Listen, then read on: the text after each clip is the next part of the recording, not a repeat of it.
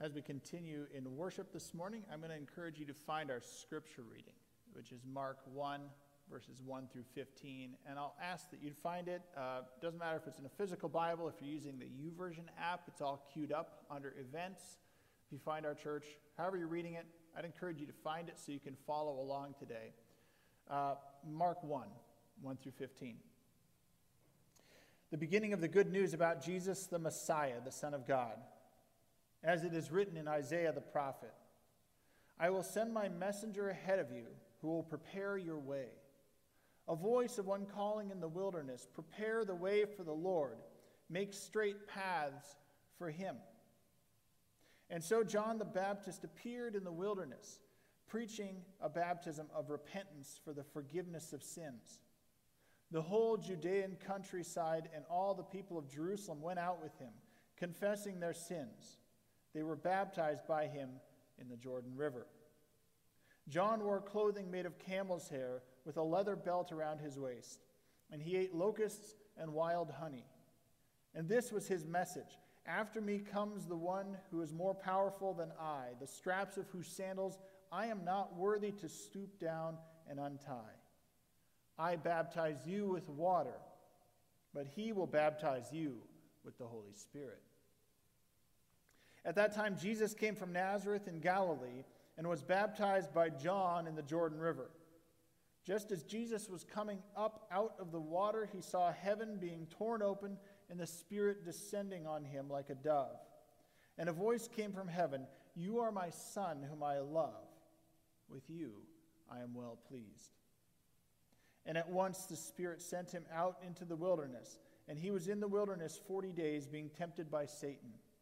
He was with the wild animals, and angels attended him. After John was put in prison, Jesus went into Galilee, proclaiming the good news of God. The time has come, he said. The kingdom of God has come near. Repent and believe the good news. This is the word of the Lord. As we look at that passage, uh, Jesus' call is simple repent and believe. When I was a college student living in Chicago, I used to make, uh, make it a point to get down to the museums in Chicago that offered a free day as much as I could. Uh, this would have been about 20 years ago. I would go down to the Field Museum and go there on the free day. The Art Institute, uh, Shedd Aquarium even had a free day back then. But when you went down to the Art Institute, particularly, there seemed to be always the same street preacher standing just off to the side of the Art Institute every single time. And he had one message that he delivered. He would look as with his megaphone, look as people walked by, and he would say, You've got to put down that cigar if you want to get to heaven. You've got to stop drinking if you want to get to heaven. You've got to stop sleeping around if you want to get to heaven. And he just zero in on people and assume what they were doing and, and tell them essentially to repent, is what he's doing. He's got half the message of Jesus going on, but not quite the full thing. Jesus says, repent and believe. I don't know if you've had these moments. I sure hope you have. I've had these moments in life, in worship, and in other places where I've had moments where God seems to peek in and call me to that very thing, to call me to turn from whatever it is and take a new direction a better direction than I was taking. Either I was wrong or I was misguided or something was just not quite what God wanted, and God calls me a different way. And they're remarkable and rich moments. Repent, turn, and believe. Those are decisive moments where we need to make a decisive change. That's what Jesus is saying right here. And that's our text. Repent and believe, Jesus says.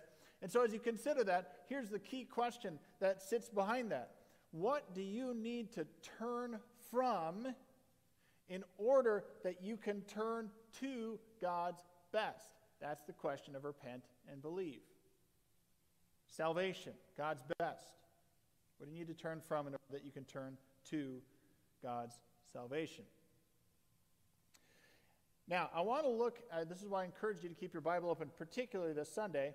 Um, I want to just uh, indulge the Bible nerd in me a little bit and just walk through the first 13 verses of this quickly in outline. not in, not in detail, an outline, because verses 14 and 15 really is our key verse. But I want us to see what's happening here so we're aware when Jesus comes why this matters. But as you consider that, as we kind of nerd out a little bit on this just briefly, consider this question and answer it in the comments if you would. Um, what, what keeps you coming back to the Bible? What, what thing about God's Word keeps you returning? Whether it's a detail, whether it's a, a truth, what is it that keeps you, that makes you love it, want to come back? And, and I, I hope that you love God's Word because it really is God's love letter to us so that we would know Him. Now, as you're answering that, a lot happens in these opening verses. Uh, in verses 1 and 2, we're introduced to who this book is about the Messiah, this one that was anticipated and expected, maybe just not at this time in people's minds. This anointed king, at least that was their understanding, that was in the line of King David. Finally, he would come one day. You see that in verse 1 right there, the Messiah, the one who would come and do God's work and God's will and, and bring this great rescue plan that God has in some way, shape, or form. And it's the Messiah who comes, but then it introduces us to John the Baptist right away, too, who's the one pointing to the Messiah. So Mark already is telling us listen up as I tell you this. I'm telling you about the most important thing we've been waiting for, and it's going to be life altering. And then a guy comes along, I'm going to tell you about him, who points to that exact same thing to say, You better listen up. So twice we're told, basically, in the first two verses, listen up, listen up. That's what John came to do. That's what this book is about. And as you see John the Baptist's work unfolding, this baptism of repentance, uh, you see that he points to Jesus in everything he does. He's pointing to people to prepare for this Messiah that's about to come on the scene and be ready. Which, frankly, just as an aside, is kind of an offensive message to a lot of people, as if they're unprepared, as if they're unclean. But we're God's chosen. How could we be unclean? John says, prepare. You're not prepared. Prepare. You don't know what's coming so prepare. But then Jesus comes on the scene and he's baptized. All this is in short form in the book of John. Jesus is baptized. I want to point out something uh, important about this that both John and Jesus exemplify such a high degree of humility in just these few verses. Everything John the Baptist does points towards God's work, not towards John. He's given up a lot He's given up a lot in his diet, a lot in his clothing, a lot in his social status, just to point to God's work and God's will. And when Jesus comes, we're instructed by the New Testament that he, he essentially emptied himself of really those divine powers. He's still God in a human body, but in some way he kind of removes the, some of those abilities in some way, some mysterious way, be, to become fully human, even though he's fully God so that he has solidarity, among other things, with us and can be like one of us, exactly like one of us in, in every way. And yet, what he does points to the will of the Father as well. And as I studied this this week, it just really struck me to ask the question do I have that kind of humility in me to live out God's will without desiring the credit? John lives it out without desiring the credit. Jesus lives it out really without desiring the credit. He's living it out for you and me as well, for our benefit, not his own, first and foremost. Am I the kind of person who can serve God without desiring to get credit for that service, even from somebody I know? Am I the kind of person who can do my devotions in the morning without Instagramming it? That kind of thing. Do I have that kind of humility. And that, that, just so we're clear, that doesn't mean we don't have a public faith. We have a very public faith, and it should be public. It's not private, it's public. What we believe should be known and should be revealed. But it always points to the Savior, not to me. It always brings glory to God, not to self. And John does that. And Jesus, when he's baptized, does that.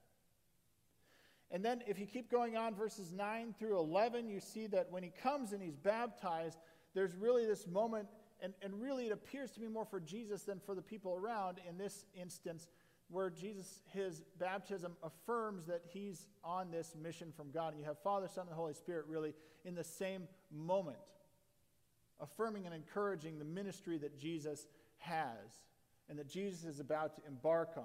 And I, I also saw, as we look at this, I see an example for the church as well. If we're supposed to be the people who follow Jesus, if Father, Son, and Holy Spirit are mutually encouraging one another to fulfill the mission, we should be even more encouraged to do the same, to encourage one another as we do the mission, and affirm when we're on the right path. And then finally, uh, in this section, verses 1 through 13 really are the introduction. Verses 14 and 15 start something new, but I want to keep them together. Verses 12 and 13 are one of these interesting moments then where Jesus goes out and prepares. He goes out into the wilderness, and it gives us the shortest hand version possible of this whole event, where he goes out and he's tempted. But already you're seeing the one who has come, uh, one who was expected has come. You need to be prepared. He came and he did the work he needed to do. He showed humility so he could do the work for our benefit to save us, this Messiah. John points and says, Prepare for this moment, prepare for this one, listen up carefully. And then Jesus goes out and he gets baptized, which shows that he's fully human, even though he doesn't need to be baptized. He never sinned. He didn't do anything that needed repentance, yet he does it to be like one of us. And Jesus goes in the wilderness and he's tempted in every way as well. This starts the temptation in every way, and yet he doesn't give in. And he prepares so that he can deliver what functions as his first public address in verses 14 and 15. Repent and believe the kingdom of God is near. That's his message. And when we see in verse 15, it says at the very beginning, the time has come. The word there is a Greek word kairos, and I want to focus on that for a moment and make a little distinction. The time has come. Something is important here, so listen up, Jesus says. This is a decision making time. Now, as you can see on the screen, there are two words. The New Testament was written in Greek. There are two words in Greek that typically get used for time, at least in the New Testament, the primary words that are there chronos and kairos. Uh, chronos, much more like chronological, years on a timeline, kairos, more like appointed time. To give an example of maybe the difference between these two, a professor I had back in college uh, used to lead camping trips um, and backpacking trips before he was a professor in the mountains of California. And he said the first thing he would tell people is, as they're about to embark on the trail, is just leave your watch in the car. You don't need it on this trip. Just leave it. You, you don't need to know. That's chronological time is just worrying about the individual time. Right now it's 11 o'clock. Okay, that's the chronological time. He said, You really just need to know when the sun's going to rise and when it's going to set. And you can see that. That's more like kairos. That's more like the time when it happens, more generally, more broadly, the, the moment when it happens. He also told them not to take food into your tent. And uh, when one person had a bear crash through their tent, they learned that lesson fast too. But chronos versus kairos, appointed time versus uh, a definite point. And, and let's start with chronos just to see some examples so we can see the difference a little bit more. Uh, chronos has much more to do with uh, the, the duration or definite point in time. So, two New Testament examples. One is Matthew 2 7, since we're in Advent. Uh, it says, Then Herod called the Magi secretly and found out from them the exact time, chronos. The star had appeared. Luke 1 57.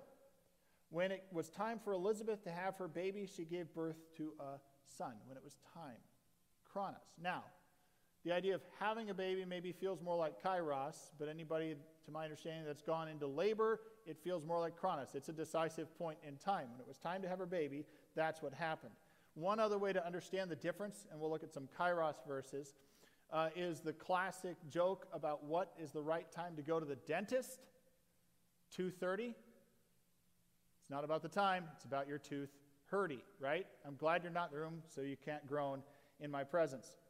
Now, kairos is about an appointed time or the right time or the opportune time. Maybe in English we would use the term like it's timely, right? That happened when it was supposed to happen. So, in a general sense, you can see it in Matthew 12 1 as a for instance. Jesus goes around. It says, At that time, kairos, Jesus went through the grain fields on the Sabbath. His disciples were hungry and began to pick some heads of grain and eat them, right? We understand how this works we might decide to eat dinner at 6:30, but another way to think of dinner is when I'm hungry, that's when I'm going to eat dinner. That's a kairos time versus a chronos time. And one more example from the New Testament uh, Romans 5 6. This is much more at the right time. It says it exactly in translation. You see, at just the right time, Paul says, when we were still powerless, Christ died for the ungodly. Thanks be to God for that. Amen. Now, hold on to that concept of kairos, that decision moment, if you will, an appointed time. Let's go to repentance briefly so we can put the two things together, because that's what Jesus says. He says, The time is, is near, and the kingdom of God is, is near, but he says, Repent and believe. Repent. What is that? There are three words in the New Testament and, and an Old Testament word that comes into play too. I'm not going to go into detail with those. If any of you were fans of the, the First Covenant podcast that I did this uh, summer and into the fall, it's coming back in January, and we're going to cover repentance as the beginning. So hold your breath for that. But in short, when the New Testament is talking about repentance, there are three different sort of levels it's talking about it in. And the first level is simply that you know something's wrong. And that's it. So repentance is, is the acknowledgement that something is wrong, but you're not necessarily doing anything to change it. The New Testament does use repentance, a word for repentance in that sense. Sort of the second and third level of repentance move us further, and they say they acknowledge that something's wrong, and then they begin to acknowledge that there needs to be a turn from something and a turn towards what's good. From what's bad towards what's good, and ultimately, uh, the final sort of stage of repentance, if, to put it in the words of Os Guinness, is that it's coming home. Ultimately, repentance is to turn from what's wrong and what's sinful and what's the opposite of what God wants, to turn to what God wants, to be transformed into His image again, and to come home to God. That's repentance. That's what Jesus is calling us to, to come home to your Creator, to be made whole again. Now, if we put those two things together, when Jesus says back in 1 verse 115 or chapter 1 verse 15 it says the time has come the kingdom of God has come near. Repent and believe the good news. You have kairos the time has come and to repent to turn from and turn towards and come back home to God means transformation. It means salvation to be rescued from all that is the opposite of God towards all that is good and is godly, to be plucked from the curse of sin. That's the idea. But I want to talk about when that moment comes. You see, that's a kairos moment. It's a timely moment when Jesus actually says this to us.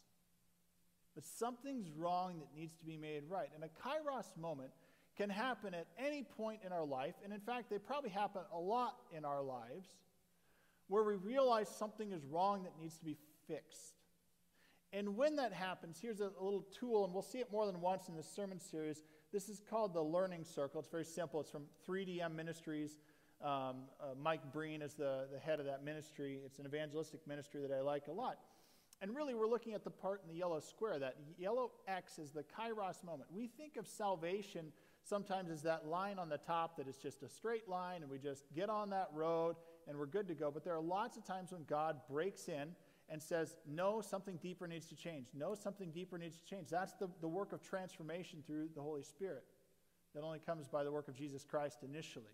And we hit those kairos moments and we have to repent. And that's the side we're looking at right now. That we, we observe and reflect at that point what's wrong so that we can turn. And I'm looking simply at the observation and reflection part today, that, that that's what Jesus is calling out of us. So, a couple things to know about a kairos moment is they can happen at any point in our life. They can be big or small events. It can be a job change, or it can be, frankly, just waking up in the morning and when you're brushing your teeth, you realize something needs to change. You kind of reflect on life. It can be little things that occur, it can be big things that occur. And when those kairos moments come, we, we're confronted with a couple options. We can say, like that first sense of repentance, nothing needs to change, even though I know something needs to change, but I don't want to go down that road, so I'm just going to keep going on. And we keep doing the opposite of what God wants, or not quite what God wants, or not quite in the will of God, or something like that. Or we can dig in and say, okay, I need to, I need to stop now. Because that's what a kairos moment does either way. It stops us in our tracks and it says, something's wrong. That needs to be made right. And then we begin to observe and reflect. Observe what's wrong, judge that thing that's wrong, and say, now what do I do with this information? Now, what do I, how do I get rid of that, and how do I turn?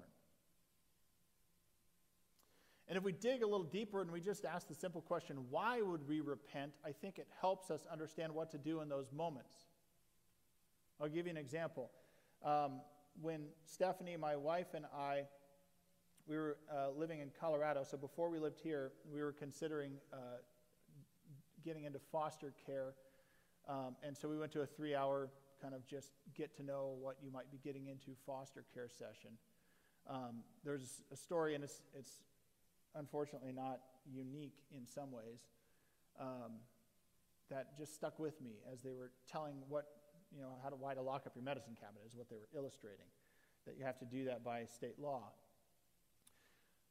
But basically, uh, this family of four kids uh, had been removed from their home, single mom, um, and it wasn't going well. A lot of neglect that had gone on in the home, all younger elementary school aged kids. And when they got to their new foster home, um, Friday night, the first Friday night came, and the foster parents were trying to figure out what this noise was in the bathroom. They walked up and they found the oldest kid was rummaging around through the medicine cabinet trying to find cough medicine. Because every Friday night, every Saturday night, basically every weekend night, uh, it was her responsibility to give cough medicine to all the kids a, as an early bedtime so they'd fall asleep so mom could go out and party all night. And foster parents then could say to her, honey, we don't need to do that anymore. We can leave that behind. That's not, that wasn't right. It's not the way it's supposed to be. And they had no idea there was another way to live. So when we ask the question of why repent, sometimes it's because there's a, another way to live. It's a better way to live. And sometimes we don't even have a clue of that until we've stopped and observed and reflected in those kairos moments when God breaks through. Jesus says the kingdom of God is near. A completely new reality is about to break through, so you better stop and reflect and repent and turn. And as we look around, even today, everything that we can see around us that's a sign pointing to that which is good is probably related to the kingdom, and everything that's a sign that's pointing to what is bad is not the kingdom. The kingdom of God is good, and that's what we want to be a part of. Because what God does is good. So we hit those kairos moments, and maybe you've hit one recently, where God just breaks through and causes us to stop and we observe. And here's the key observation question Where have I, where have I called normal what I know is not right? Or what have I called normal that I know is not right? Either one. You know, I'll use an example even from our own setting, physical setting here. I know you're not in the room, but I can look back at the red doors at the back of the room in the sanctuary right now. And we, we've had a reputation as a church of being known to have red doors. You can mention that to a lot of people in town. They know we have red doors. And we had these wonderful red doors from 1959 that we were very attached to that just a couple years ago we replaced. They were wonderful doors. They looked nice. They were characteristic. They had tiny little windows that let just a tiny little amount of light in an otherwise dark entryway. But they weren't secure anymore after about 60 years. Good doors that they were. But there was a real attachment we had to them. But when we finally switched and put in these different red doors that had a lot more window space and let all this light through, do you know the comment I keep hearing as we reflect on that is look at all of this light we were missing for all these years. That's what this question is getting at. That's what repentance is getting at. Look at all this light we weren't allowing to get through in our own lives because there's a better way that God is calling us to. So we observe so that we, we don't let what's not normal be considered right when it's wrong. And then we reflect if I change, what do I gain? What does Jesus actually do to me if I turn to Him and enter into His kingdom and kingdom life and do that more and more? Because this can happen throughout our lives, and even as we follow Jesus, we're called into these kairos moments to repent and believe and dig in deeper to the transformation of the Holy Spirit through us. This is only initiated by the beginning of Je- by coming through Jesus Christ first and foremost, and then allowing God's Holy Spirit to work in us. This isn't just making a new, better you. This is Jesus working in and through us. Repent and believe. The kingdom of God is near. What do you need to turn from today in order that you can turn to God's best?